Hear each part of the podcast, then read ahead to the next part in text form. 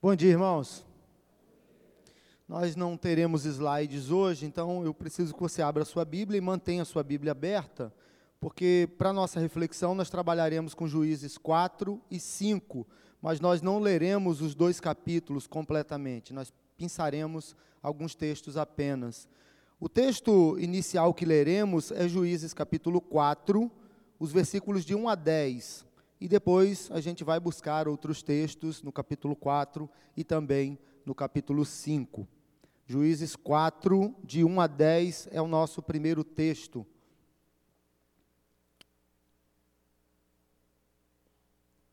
Juízes 4, de 1 a 10.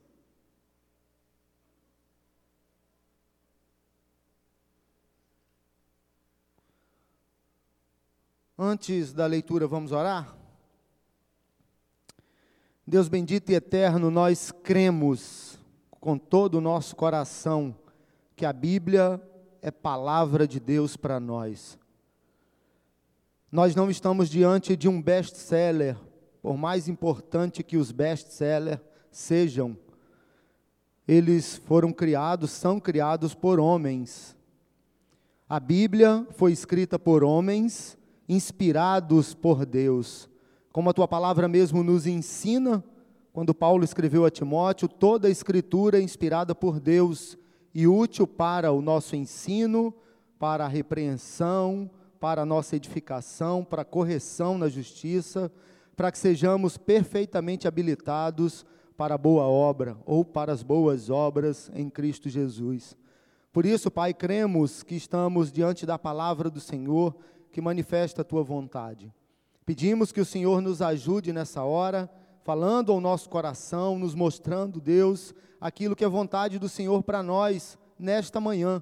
E que saiamos daqui, Pai, melhor do que a forma como entramos, para vivermos de acordo com a vontade do Senhor, que é boa, perfeita e agradável. Assim oramos, em nome e por amor de Jesus Cristo, nosso Senhor, o nosso Salvador.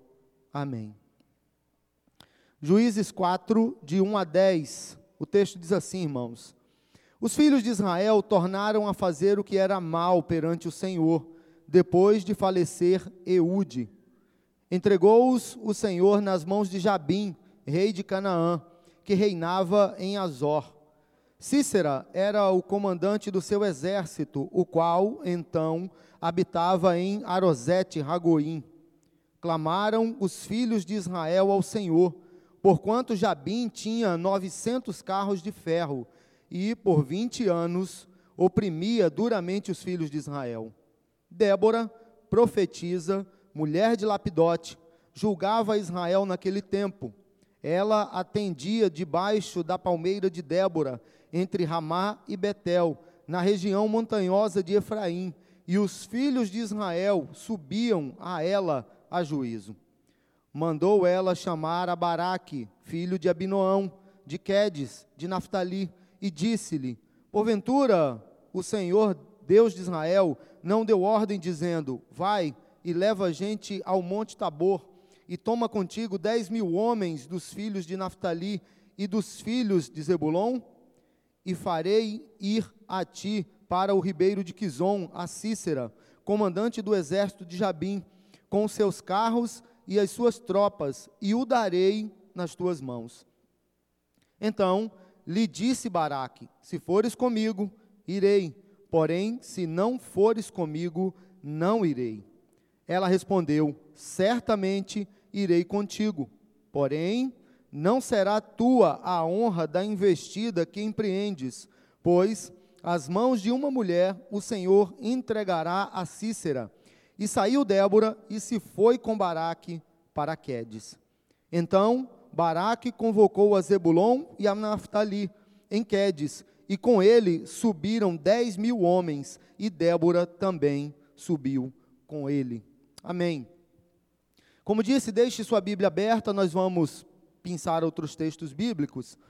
A gente olha para o texto que acabamos de ler, irmãos, e é o quarto capítulo do livro dos Juízes, nós olhamos para a primeira afirmação no texto e o que é que ela diz para nós? Qual é a primeira afirmação que aparece no texto que nós acabamos de ler? Se você não guardou, você pode dar uma olhada aí no texto bíblico, versículo 1. Tornaram a fazer o que era mal diante do Senhor. Israel repetiu aquele ciclo pecaminoso, né? Cometeu novamente pecados que ofenderam a santidade de Deus, a gente olha e percebe que Israel repete aquilo que havia acontecido no passado e que foi registrado nos capítulos anteriores que nós lemos. Os filhos de Israel fizeram o que era mal. Infelizmente, o ciclo pecaminoso se repetia. E eu não sei se você já fez essa pergunta, ouvindo algumas mensagens né, aqui. Mas eu, essa semana, enquanto preparava a mensagem, o esboço daquilo que falaria hoje pela manhã, fiquei me perguntando por que, que Israel repetia os pecados. Por que, que Israel não parava, não refletia, não parava para pensar sobre a misericórdia de Deus sobre sua vida, sobre os livramentos e não interrompia aquele ciclo pecaminoso? Já parou para pensar? Fez essa pergunta? Eu fiz, eu fiz. A gente olha e percebe que Israel gostava de viver perigosamente. Sim, é título de alguns livros, filmes, não é? Vivendo perigosamente. Algumas pessoas até gostam, né? De aventura, de adrenalina. Algumas pessoas gostam disso, né? Ah, por que, que você participa de algumas atividades, de alguns eventos que são muito arriscados, né? Pular de, de paraquedas. Por que esse negócio? Ah, porque eu, de alguma forma, gosto muito da adrenalina que isso produz. Eu gosto de viver perigosamente, né? Tem um penhasco aqui, eu ando assim na beirinha de bicicleta ou de skate, sei lá, porque eu gosto de viver perigosamente. Algumas pessoas gostam mesmo, né? Israel parece que gostava de viver perigosamente, irmãos. Só que a gente vai ver que viver perigosamente, de alguma maneira, é destrutivo para nós é destrutivo quando a gente para para pensar na nossa relação com Deus. A gente não tem que viver perigosamente. O livro dos Juízes, ele compreende um período que é interessante, irmãos, entre a morte de Josué, aquele que sucedeu Moisés, o substituto de Moisés, um grande líder para Israel também, Josué. O livro de Josué é marcado por vitórias, tá? E o livro dos Juízes mostra para nós que o período é entre a morte de Josué e o início da monarquia, quando Saul, por exemplo, foi levantado, escolhido rei de Israel. Então o período do juiz está ali. Enquanto o livro de Josué é marcado por vitórias, o livro dos juízes é marcado por muitas derrotas. Israel sofreu muito com as derrotas contra os seus inimigos. Por quê? Por que, que Israel sofreu tanto, né? A gente de alguma forma já parou para pensar nisso. Né? Israel sofreu com as derrotas por causa das suas escolhas, dos seus pecados. Alguns comentaristas olham para o livro dos juízes e dizem que é possível que juízes tenha sido escrito por Samuel, o profeta Samuel. Juízes foi escrito por Samuel provavelmente, de acordo com alguns comentaristas, e alguns deles é, caminham nessa mesma linha, né, que Samuel escreveu, e que o período em que eles escreveram foi durante o reinado de Saul, finalzinho do reinado de Saul, ou até mesmo no início do reinado de Davi. E aí tem algumas afirmações, expressões no livro dos juízes que reforçam essa tese de que foi escrito por Samuel é, no período, no final da, da, do reinado de Saul, início do reinado de Davi. E o primeiro texto que reforça isso, você pode abrir a sua Bíblia lá se você quiser, é o capítulo 1, versículo 21, que diz assim: Naqueles dias perdão, 1:21, o fato dos jebuseus ainda serem mencionados como estando em Jerusalém. Essa é uma primeira expressão que nos ajuda a perceber que Samuel escreveu o livro e escreveu no período da monarquia, finalzinho do reinado de Saul, início do reinado de Davi. O segundo texto que nos ajuda a acreditar nisso e a confiar nisso é o capítulo 17. Agora você vai folhear um pouco mais, vai passar alguns capítulos. Vai para o capítulo 17 Agora o versículo 6, que trazem as palavras, agora sim, naqueles dias não havia rei em Israel.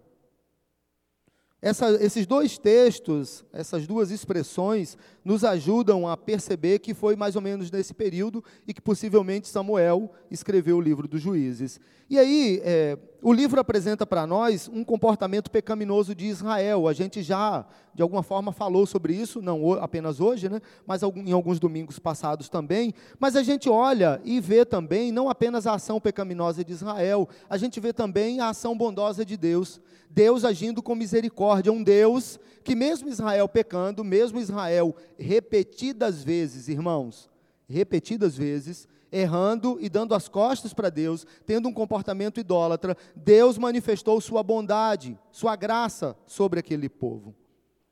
O que é, assim,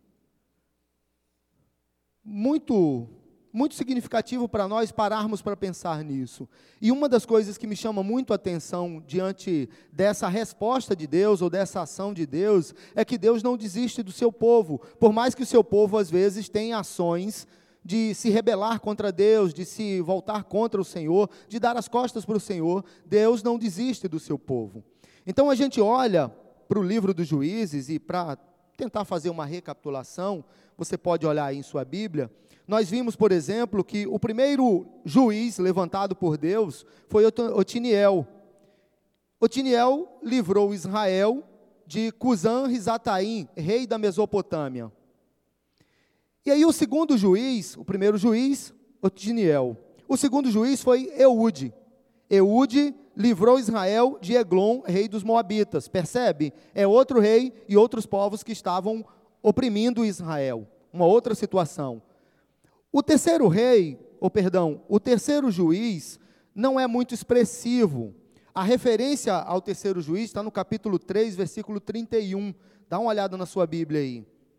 Nós temos então o registro de Sangar ferindo 600 homens filisteus com uma guilhada de bois e libertando Israel. Eu até, é, enquanto pesquisava isso, né, colhi algumas informações e juntava, até falei com o Fábio, fui na sala dele, né? A gente gosta de fazer isso, eu saio da minha sala, vou lá e solto algumas bombas para ele, para ele pensar comigo, ele vai lá e faz a mesma coisa. A gente fica fazendo isso durante a semana.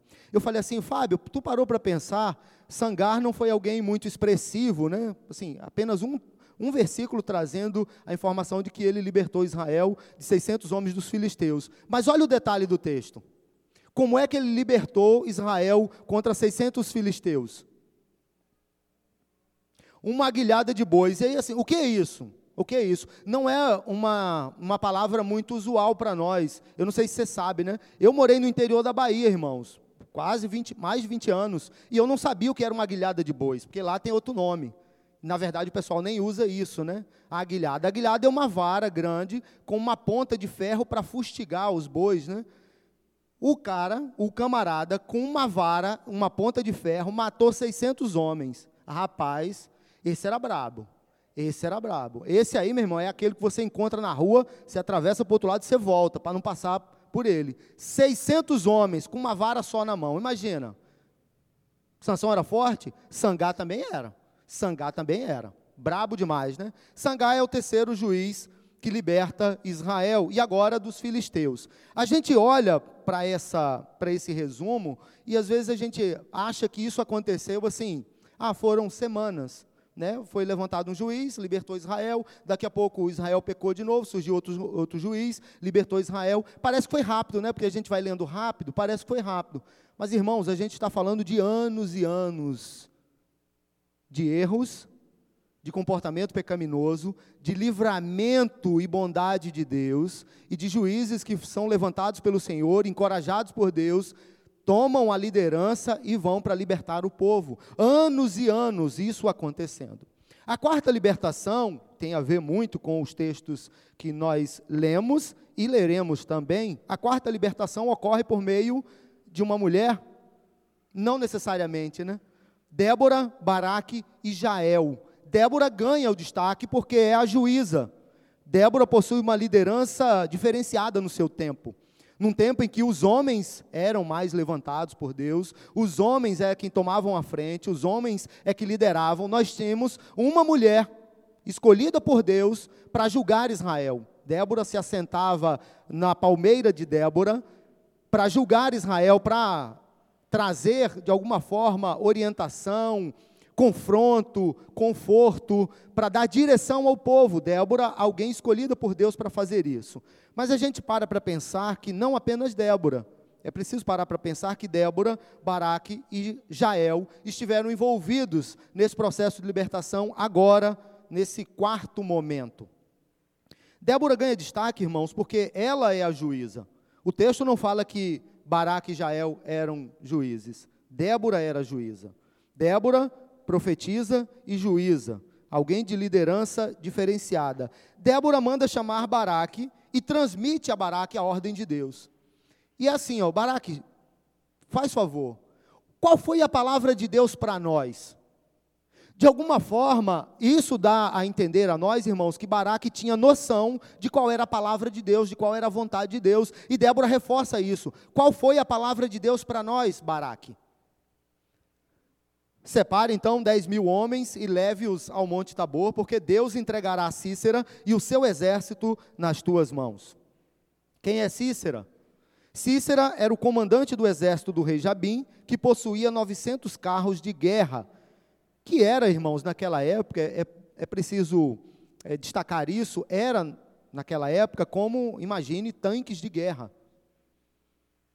Era uma defesa, assim, diferenciada. Dificilmente eles seriam derrotados, dificilmente eles seriam vencidos. Era naquela época a tecnologia mais avançada ter aqueles carros de guerra. E eles tinham 900 carros de guerra para oprimir e vencer os seus inimigos. Porém, Deus fez com que Débora e Baraque derrotassem a Cícera e o seu exército. Sim, Cícera percebe a derrota, foge a pé da batalha. Você encontra isso nos versículos mais à frente. Procura abrigo na tenda de uma mulher chamada Jael, esposa de Eber. E como havia paz entre Jabim e Eber, Cícera achou que ele estava seguro ali nas mãos de Jael. Só que ao adormecer, acontece algo que é assim, muito incomum, né? Jael pegou uma estaca naquela, naquele tempo, as mulheres faziam as tendas, né? as mulheres montavam as barracas. Então, os, as ferramentas para montar as barracas ficavam com as mulheres. As estacas, os martelos. Jael então pega uma estaca e o um martelo e crava na cabeça de Cícera, atravessa a cabeça de Cícera.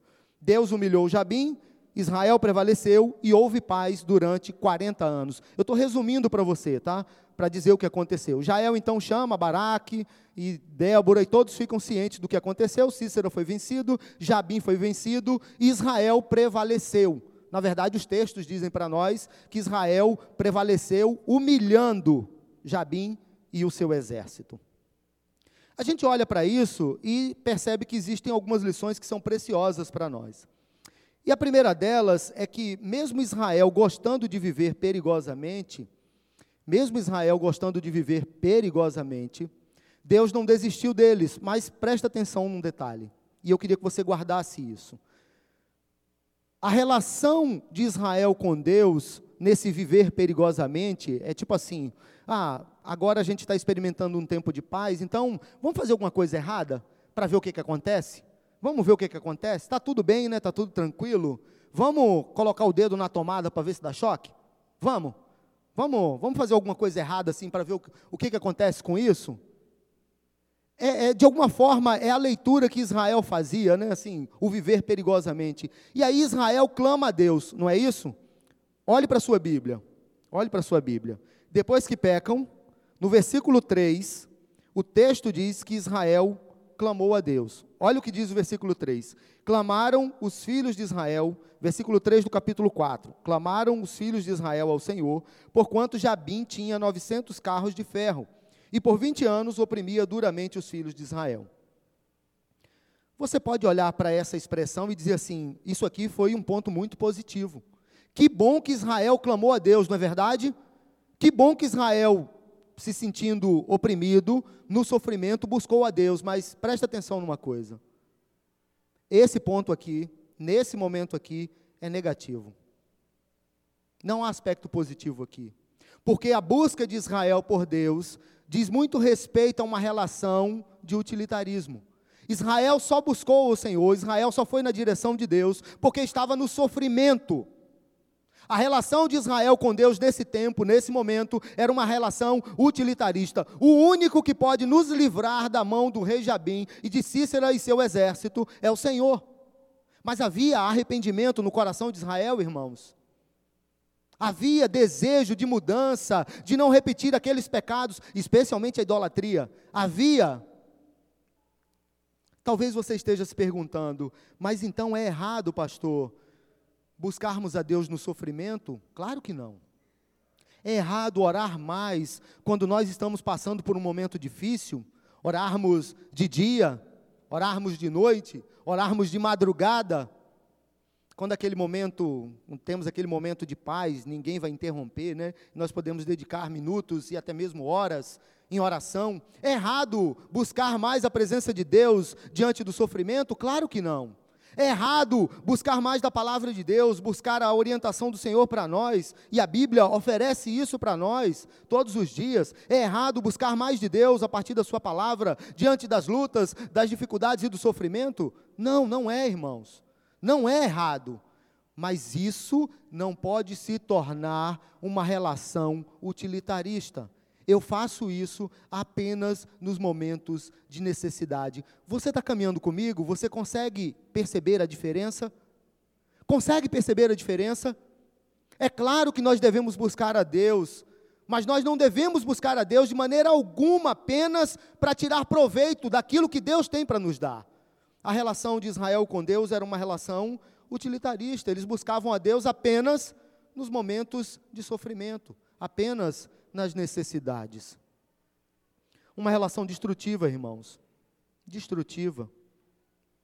Israel, e sabe por que eu digo isso? Porque quando a gente olha para a Bíblia, Israel já tinha experiência de sobra, suficiente, para demonstrar maturidade, para entender que Deus está acima de todas as coisas, que Deus, o Deus de Israel, é a pessoa mais importante do seu povo. Israel já tinha experiência, maturidade, e quando eu digo experiência, eu estou falando daqueles momentos que Deus livrou Israel.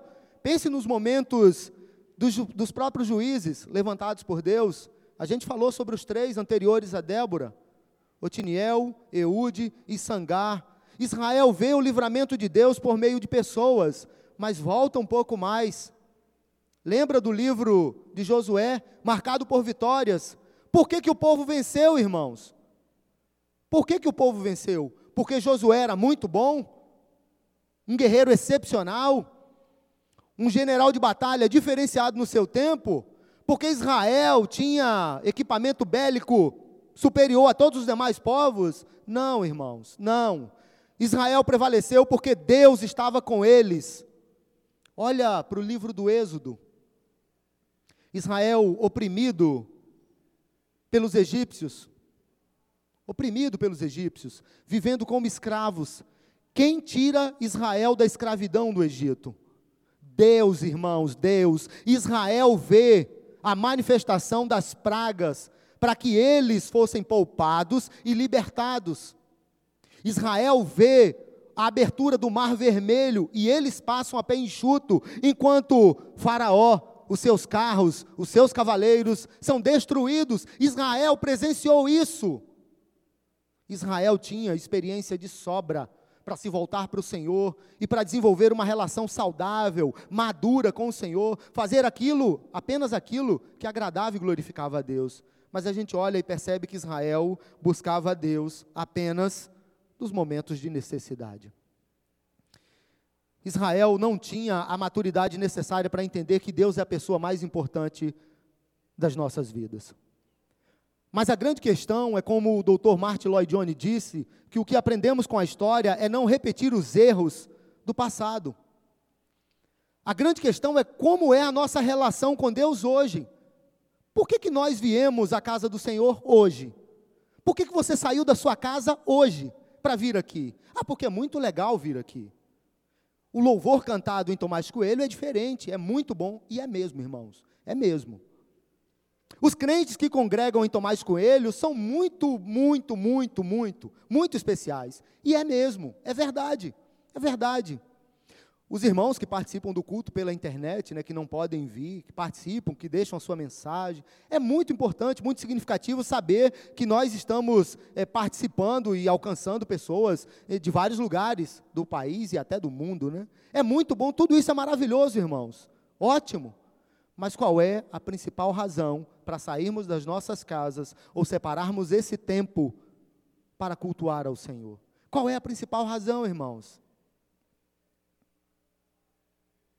A principal razão é porque quando nos alcançou e transformou as nossas vidas, Deus se tornou a pessoa mais importante das nossas vidas. O Senhor Jesus é o nosso Salvador e Senhor. Significa que nós estamos guardados na presença dEle. Significa que não existe nada e nem ninguém que nos separa do amor dEle. Mas significa também que Ele é Senhor sobre as nossas vidas. Que nós devemos viver debaixo do Seu senhorio. Um dia conversava no discipulado com um jovem e ele me disse, eu perguntei para ele, eu gosto de conhecer a história das pessoas. Me conta aí sua história. E ele começou a contar a história dele, quantos anos tinha, o que estudou, por onde passou. E eu falei, e eu perguntei, me diz aí, é, como é que foi o seu primeiro contato com a igreja? Como é que isso se deu? Por que, que você procurou a igreja? Qual foi a sua primeira igreja? E ele começou a contar. Ele disse: A primeira vez que eu procurei a igreja foi para buscar libertação para minha mãe. Minha mãe estava necessitada, minha mãe estava sofrendo com várias questões dificílimas, dificílimas, e ele me contou algumas. Minha mãe estava sofrendo e eu então entendi que eu tinha que ir para a igreja buscar a presença de Deus para que a minha mãe experimentasse libertação. Mas num determinado momento da minha vida, minha mãe experimentou libertação e eu entendi que agora minha mãe precisa, podia caminhar com as próprias pernas, mas eu precisava de Deus. Deus alcançou o meu coração e agora ele se tornou a pessoa mais importante da minha vida. Eu não posso mais me distanciar desse Deus. Percebeu a diferença? Percebeu a maturidade desse jovem? Alguém que vai buscar a presença de Deus pedindo ajuda, pedindo socorro para outra pessoa, mas num determinado momento percebe a grandeza desse Deus em sua vida e ele diz: Eu não posso viver sem esse Deus.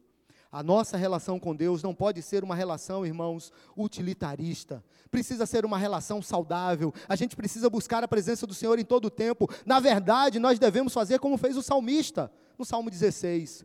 Guarda-me, ó Deus, porque em ti eu me refugio. Eu tenho, Senhor, a minha presença em todo o tempo. Eu não saio da presença de Deus, por mais que queira, né? Por mais que queira, eu não saio da presença de Deus, mas a grande questão é ter a sensibilidade para andar na presença do Senhor e buscar o Senhor em todo o tempo. A relação de Israel era uma relação utilitarista. Mas a relação utilitarista, irmãos, é uma relação destrutiva. Muito bem, Israel gostava de viver perigosamente, não é? Mesmo assim, Deus manifestou sua misericórdia. Mesmo Israel buscando a Deus apenas quando tinha necessidade, Deus manifestou misericórdia. Nós não lemos esse texto, mas eu queria que você abrisse agora no capítulo 4, versículos 23 e 24. Capítulo 4 de Juízes, versículos 23 e 24, é um texto mais à frente do texto que lemos. E os versículos dizem assim: Assim Deus, naquele dia, humilhou a Jabim, rei de Canaã, diante dos filhos de Israel. E cada vez mais a mão dos filhos de Israel prevalecia contra Jabim, rei de Canaã, até que o exterminaram. A mão dos filhos de Israel prevaleceu contra Jabim, porque os israelitas se prepararam. Os israelitas, de alguma forma, buscaram armas, as melhores armas do seu tempo. Os israelitas foram para Smart Fit malhar, ganhar força, músculo, para vencer Jabim e o seu exército, correto? Foi exatamente isso que aconteceu. Foi isso? Não, não tinha Smart Fit naquele tempo. Não tinha Smart Fit. O que, que aconteceu, irmãos, para que Israel, sob a liderança de Débora e Baraque, vencessem a Cícera, derrotassem a Jabim e todo o seu exército? O que, que aconteceu, irmãos? O que, que o texto mostra para nós? Deus, naquele dia, humilhou. Deus derrota os inimigos de Israel, manifestando a Israel misericórdia. Deus não coloca sobre os ombros de Israel aquilo que Israel merecia. Presta atenção nisso. O povo de Deus merecia ser castigado e punido pelos seus pecados, especialmente pelo pecado da idolatria. Mas Deus não coloca sobre eles aquilo que eles mereciam. Deus pune e castiga os seus inimigos. Deus derrota os seus inimigos. Deus dá força, estratégia, coragem, suprimentos para que Israel prevalecesse. E os inimigos de Israel são derrotados. Por quê? porque Deus manifestou a sua misericórdia. Irmãos, a ação de Deus em favor do seu povo é para que o seu povo prevaleça, para que o seu povo derrote os seus inimigos. Uma, uma misericórdia que não cessa, irmãos. Uma misericórdia que não para, que não é interrompida. Na verdade, como disse o profeta Jeremias, as misericórdias do Senhor são a causa de não sermos consumidos, porque as suas misericórdias não têm fim, elas se renovam a cada manhã. Deus manifesta misericórdia sobre o seu povo. Deus manifesta misericórdia sobre nós todos os dias. Todos os dias, irmãos. Nós não recebemos o que merecemos. Pelo contrário, nós recebemos todos os dias aquilo que não merecemos. Nós recebemos graça. Nós recebemos graça. Mas eu tenho uma pergunta importante para você pensar comigo. O que que a misericórdia de Deus tem produzido em nossos corações? Saber que Deus é misericordioso que Ele cuida de nós, que Ele não aplica sobre os nossos ombros aquilo que nós merecemos, que Deus não nos castiga, que Deus é misericordioso conosco. O que, que isso tem produzido em nossos corações? Porque eu, eu pergunto a você, porque quando eu olho para Israel, eu percebo que Israel entendeu, compreendeu que Deus era misericordioso, mas essa ação misericordiosa de Deus não produziu nada no coração de Israel, irmãos. Nada. Nenhum tipo de mudança. O que, que a misericórdia do Senhor está produzindo em nosso coração? Eu sei de três coisas que a misericórdia de Deus produzem nos nossos corações e devem produzir todos os dias mesmo, e a gente deve viver a partir disso. A misericórdia de Deus deve produzir em nosso coração gratidão. A misericórdia do Senhor deve produzir em nosso coração fidelidade. Entender, crer e confiar que existe apenas um único Deus, vivo e verdadeiro, e que eu preciso caminhar apenas com Ele. Gratidão, fidelidade e obediência. Três coisas que a misericórdia de Deus deve produzir em nosso coração. Três disciplinas espirituais que devem ser praticadas por nós todos os dias: gratidão, fidelidade e obediência. A gente olha para Israel e não percebe isso. Mas a gente olha para a vida de algumas pessoas e percebe que a misericórdia de Deus transformou o coração delas e modificou a maneira de viver dessas pessoas. Eu queria que você abrisse então no Salmo 79 agora. Abra sua Bíblia no Salmo 79. Nós leremos os versículos 8, 9 e 13. Salmo 79, versos 8, 9 e 13. Os textos dizem assim: Não recordes contra nós as iniquidades de nossos pais. Apressem-se ao nosso encontro as tuas misericórdias, pois estamos sobremodo abatidos. Assiste-nos, ó Deus e Salvador nosso, pela glória do teu nome, livra-nos e perdoa-nos os pecados por amor do teu nome. Agora, o verso 13. Quanto a nós, teu povo e ovelhas do teu pasto. Para sempre te daremos graça, de geração em geração proclamaremos os teus louvores. Essa semana, irmãos, eu, esse texto foi um dos textos das minhas devocionais essa semana. Essa semana eu vim para cá, para o templo, para ler a Bíblia e orar, e me deparei com esse Salmo 79 e fiquei pensando nisso, né? Deus manifesta misericórdia, o salmista tem o entendimento de que Deus é misericordioso, mas ele diz: Eu sou grato. E eu prometo proclamar os louvores do Senhor, as grandezas de Deus, onde eu estiver. Percebe esse comprometimento? É a ação de alguém que entende que é que precisa ser leal a Deus e que precisa ser obediente ao Senhor, alguém que é grato a Deus por tudo aquilo que Deus tem feito em sua vida. O que a misericórdia de Deus tem produzido em nossos corações? Nós precisamos ser gratos, leais e obedientes ao Senhor, diferente de Israel naquele tempo, diferente de como viveram os israelitas no tempo dos juízes. O desafio, então, irmãos, é deixar de viver perigosamente. A gente precisa parar com isso. Não existe vantagem alguma nisso, né? E como é que a gente faz a curva então? Agora eu queria que você abrisse a sua Bíblia no capítulo 5, Juízes 5, versículos 31 e 32, é a curva, é a saída. É quando o ciclo pecaminoso é interrompido. Juízes 5, 31 e 32. O, o que é engraçado, essa semana eu descobri isso, né? Por acaso, não tem acaso, né? Mas eu descobri isso. Na Bíblia de papel, você olha e você percebe que tem versículos 31 e 32. Mas no aplicativo da YouVersion não tem o versículo 32. O versículo 31 vai até o final. Não tem versículo 32 na Bíblia digital, tá? Pelo menos no aplicativo da YouVersion eu não encontrei. Se você tem outro aplicativo e encontrou, ok. Na Bíblia de papel tem, tá? Versículos 31 e 32 do capítulo 5. Dizem assim: Assim, ó Senhor, pereçam todos os teus inimigos, porém, os que te amam brilham como o sol quando se levanta no seu esplendor. E a terra ficou em paz 40 anos. E a terra ficou em paz 40 anos. Irmãos, você, vocês percebem que a ação de Débora não se resumiu apenas chamar a atenção de Israel para que Israel abandonasse o pecado da idolatria. A ação de Débora não se resume apenas a derrotar o rei Jabim, derrotar Cícera e o seu exército. A ação de Débora mostra para nós que ela priorizava o Senhor. E a música que cantamos na abertura do nosso culto, né? É de coração tudo o que eu fizer. Está mexendo comigo até agora, irmãos. Até agora. Está reverberando dentro de mim. Eu preciso entender que a minha relação com Deus precisa ser uma relação com todo o meu coração. Porque onde está o meu tesouro, ali estará também o meu coração. A gente olha e percebe que, enquanto no capítulo 4, o autor mostra para nós que há um relato de Deus derrotando o seu povo, mas esse relato é apenas um relato histórico, histórico. No capítulo 5, o autor mostra para nós de forma poética que nós não devemos viver de maneira alguma perigosamente.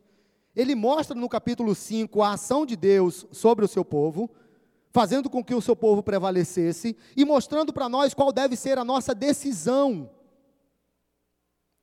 E a decisão, irmãos, é que nós devemos buscar a presença de Deus por amor, por amor a Ele, por entendermos que Ele é a pessoa mais importante das nossas vidas, que sem Deus nós estamos perdidos, não há sentido para a vida, sem Deus, o que seria de nós? O que seria de nós se o Senhor não nos alcançasse? O que seria, irmão, da sua vida se Jesus não estivesse com você. O capítulo 5 mostra para nós que nós devemos buscar então a presença de Deus por amor, buscar conhecer a Deus por amor, relacionar-se com Deus todos os dias por amor. Jesus, o Salvador das nossas vidas, quando questionado sobre o maior de todos os mandamentos, em Mateus capítulo 22, versículos 36 e 37, ele disse: Amarás, pois, o Senhor teu Deus de todo o teu coração, de toda a tua força, de todo o teu entendimento. Deus é a pessoa mais importante das nossas vidas. Busque a presença de Deus por amor. E como é que esse amor é demonstrado? Porque quando a gente fala sobre amor, irmãos, nós temos a tentação de acreditar que amor é sentimento. Mas amor não é sentimento, amor é decisão. Decisão. Nós decidimos amar a Deus porque Deus nos alcançou, porque Deus nos amou primeiro, porque Deus colocou em nosso coração o amor e a capacidade de amá-lo, de decidir fazer com que ele seja a pessoa mais importante das nossas vidas e caminhar com ele em todo o tempo. Amor não é sentimento, amor é decisão. Abra sua Bíblia em João capítulo 14, versículo 15, e você verá que amor é decisão. João 14, versículo 15. Veja o que diz João 14, versículo 15. Se me amais, disse Jesus, guardareis os meus mandamentos. O que é interessante aqui é que a palavra original para guardareis, ela significa atender cuidadosamente, que tem a ver com obediência, com lealdade, com gratidão, com fidelidade, com caminhar com Deus. Observar significa obedecer, irmãos. O que, que Jesus está dizendo então em João 14, 15? Se vocês me amam, se vocês que são meus discípulos me amam, vocês obedecerão às minhas palavras, vocês guardarão a minha palavra em seus corações e viverão a partir dela. Entendeu o que é amor? É a palavra de Jesus para nós. Amor tem a ver com lealdade. Olha o exemplo de Jesus. Jesus amava o Pai, nós não temos dúvida alguma. De que forma Jesus demonstrou isso? Sendo fiel até a morte e morte de cruz. O próprio Jesus disse: A minha comida consiste em fazer a vontade do meu Pai, esse é o meu alimento, essa é a minha vontade. Esse foi o amor demonstrado pelo Senhor Jesus. Irmãos, nós demonstramos amor a Deus quando obedecemos a Sua palavra quando guardamos a palavra do Senhor em nossos corações. E Débora fez isso. Débora disse que aqueles que amam a Deus brilham como um sol, possuem uma luz que nunca se apaga. Nunca se apaga. Por quê? Porque a luz não vem deles, vem do próprio Deus. A palavra então mostra para nós, irmãos, a partir do exemplo de Débora, que o ciclo pecaminoso pode ser interrompido. O ciclo pecaminoso é interrompido quando nós demonstramos amor a Deus, quando obedecemos ao Senhor por amor, quando caminhamos com Deus e desenvolvemos uma relação não apenas de utilitarismo, buscando a Deus apenas quando convém. Não. Quando buscamos a presença de Deus por amor, o ciclo pecaminoso é interrompido. Qual é a grande questão então que nós entendemos a partir disso? que faltou a Israel a decisão de amar a Deus sobre todas as coisas. Naquele momento faltou essa decisão, irmãos. Israel até obedecia em alguns momentos. Quando tudo estava em paz, ok, tá bom. Vamos fazer alguma coisa errada para ver o que, que acontece? Mas a gente não pode fazer isso, a gente não pode viver a partir disso. A gente precisa viver a partir dessa decisão de amar a Deus sobre todas as coisas. Qual é a conclusão disso tudo? A conclusão, irmãos, é que Débora é um grande exemplo a ser seguido. Débora é um grande exemplo a ser seguido. Exemplo de lealdade, exemplo de amor, exemplo de obediência. O ciclo pecaminoso precisa encerrar, mas ele só encerra, ele só é interrompido quando decidimos amar a Deus sobre todas as coisas. Qual é o desafio que fica para nós então diante disso tudo, irmãos? Qual é o desafio que nós podemos colocar em prática para demonstrar esse amor a Deus e fazer com que o ciclo pecaminoso seja interrompido? Eu entendo que o desafio prático que nós podemos exercitar, exercer durante toda essa semana é a prestação de contas. Não apenas essa semana, né? Mas durante toda a nossa caminhada. Porque talvez você assuma no coração hoje, eu decido amar a Deus e eu quero que aqueles pecados que eu tenho repetido sejam interrompidos. Ok, isso é maravilhoso mas pode ser que em algum momento você cometa esses pecados ou outros pecados. O que vai fazer com que você demonstre amor a Deus todos os dias, decida amar a Deus e caminhar a partir da vontade do Senhor e fazer com que o ciclo pecaminoso seja interrompido é a prestação de contas. Porque quando a gente precisa se apresentar diante de alguém e prestar contas da nossa vida de alguma maneira, a gente precisa lutar contra as coisas que são ruins. Então o desafio que eu deixo para você é esse Busque alguém que seja maduro, suficiente para te ouvir, para ouvir sobre suas falhas, sobre seus erros, seus pecados, como também sobre aquilo que tem sido o, os benefícios do Senhor sobre a sua vida, como também a sua decisão de amar a Deus e de caminhar com Deus, como tem sido o seu progresso a partir da palavra do Senhor. Busque alguém para prestar contas.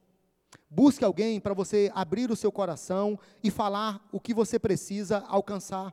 Busque alguém e fale sobre os seus anseios. Busque alguém para que você não repita os erros do passado cometidos por Israel.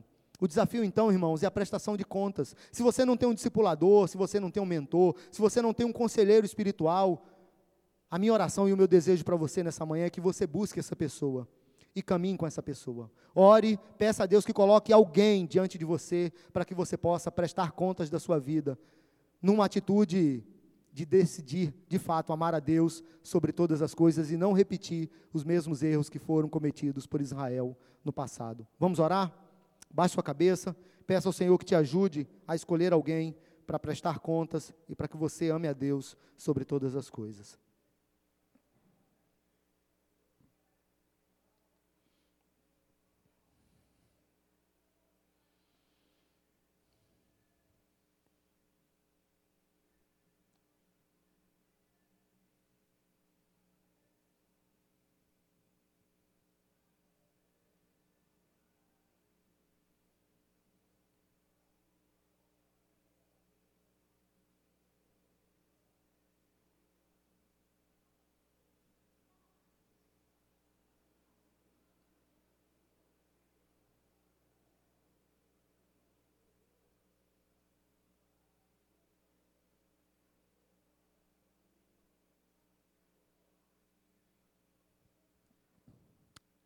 Deus bendito, nós agradecemos ao Senhor por tua palavra, Pai, que nos instrui, que nos ajuda a crescer e a amadurecer na vida cristã. Estamos diante de um desafio muito importante para cada um de nós. O desafio de amar ao Senhor sobre todas as coisas, com todo o nosso coração, alma e entendimento. Ajuda-nos, Pai, ajuda-nos, para que não seja a nossa vontade, seja a vontade do Senhor. Ajuda-nos para que não andemos de acordo com a perspectiva deste mundo, para que não andemos de acordo com a agenda deste mundo, para que o que seja prioridade em nosso coração seja a agenda do Senhor, o teu reino e a tua justiça. Para isso, Pai, nós precisamos ter pessoas conosco, pessoas mais maduras, mais experientes, que nos ajudem na caminhada, pessoas que possamos prestar contas da nossa vida discipuladores, mentores, conselheiros espirituais, pastores, pastores escolhidos pelo Senhor mesmo, levantados pelo Senhor mesmo para cuidar de nós. Ajuda-nos, Pai. Ajuda-nos. Nós queremos colocar em prática isso porque entendemos que é o melhor para as nossas vidas. Nós cremos que pertencemos ao pastor soberano, supremo, e queremos, Pai, amar o Senhor acima de todas as coisas, porque entendemos Cremos e confiamos que fomos criados pelo Senhor para a glória do teu nome. Então, tudo que fazemos deve glorificar e exaltar o teu nome. Nós te pedimos, Pai, que o Senhor nos ajude a tomar as decisões corretas para que as nossas ações sejam diferentes das ações de Israel no passado. Para que façamos diferente para o bem da tua igreja e para a glória do teu nome. Nós te pedimos isso e te agradecemos em nome de Jesus, o nosso Senhor, o nosso Salvador. Amém.